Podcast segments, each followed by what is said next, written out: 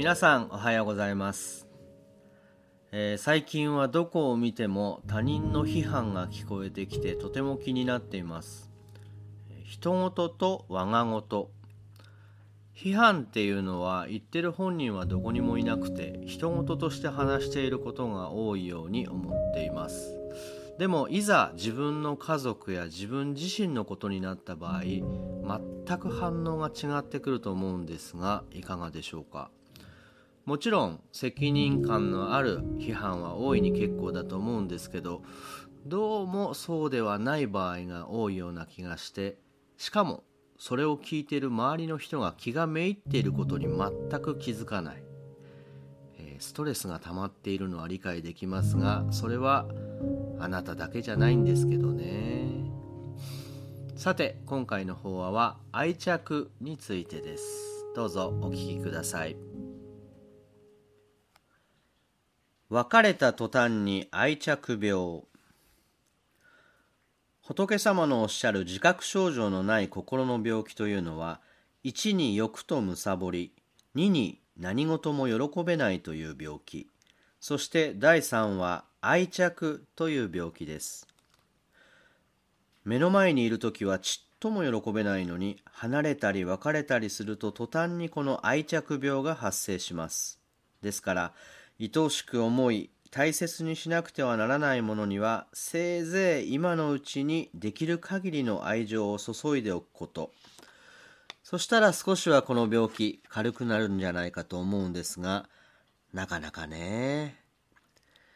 先日もある婦人会で亡くなられた俳優木村勲さんの奥さんがいつも「勲大好き」と言ってたけど私たちも真似して今を喜んでおこうよと言ったら婦人会の皆さん「ほんとね」なんておっしゃる。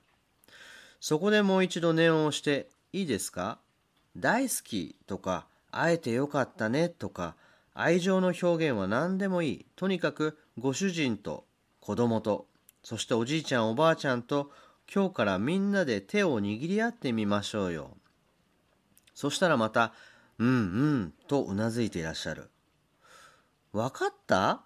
奥さんあなたのことですよ。あなたがこれから家へ帰ってみんなと手を握り合うんですよ。できますね。ご主人とと言ったらははははと笑われる。では子供は？と聞いたらはいはいとうなずいた。じゃあお姑さんは？と聞いたら途端にわーっとどよめいてそりゃあどうにもなりませんって言うんです。さっきまで「うんうん」とか「ほんとね」なんて言ってたけどまるで他人事として聞いていたわけでいざ自分のこととなると都合の良いとこは OK だけど都合の悪いところは絶対 NO なんです。ちょっと尺でした。そこで今度は老人会でも聞いてみたんです。当たり前のことだけど皆さんは朝起きた時うちのみんなと挨拶してますか？おはようと声を掛け合ってますか？するとどうでしょう？100人ほどの集まりでほとんどの方が下を向いちゃうんです。あらおばあちゃんうちで孫やら嫁さんやらとおはようって言ってないの？するとおばあちゃんたち寂しそうに笑ってなあ朝の挨拶どころか若いもんは声もかけてくれませんちゃとおっしゃった。これがどうやら私たちの日常のようであります。いや他人事じゃなくこの私にしたってそりゃ挨拶ぐらいはしているけど毎日会えてよかったと喜んでいるかといえばなかなかそうはいきません。それが本当の私。つまりは心の病気にかかっている私なんですね。ちょっとしんみりしちゃったんで気分転換にそのお年寄りにもう一つ聞いてみたんです。ねえおばあちゃん。あなたたち若いもんと仲良くしたいと思いませんか？すると思う思うとうなずく。じゃあなぜ仲良くできないんですか？一体誰が悪いんでしょう？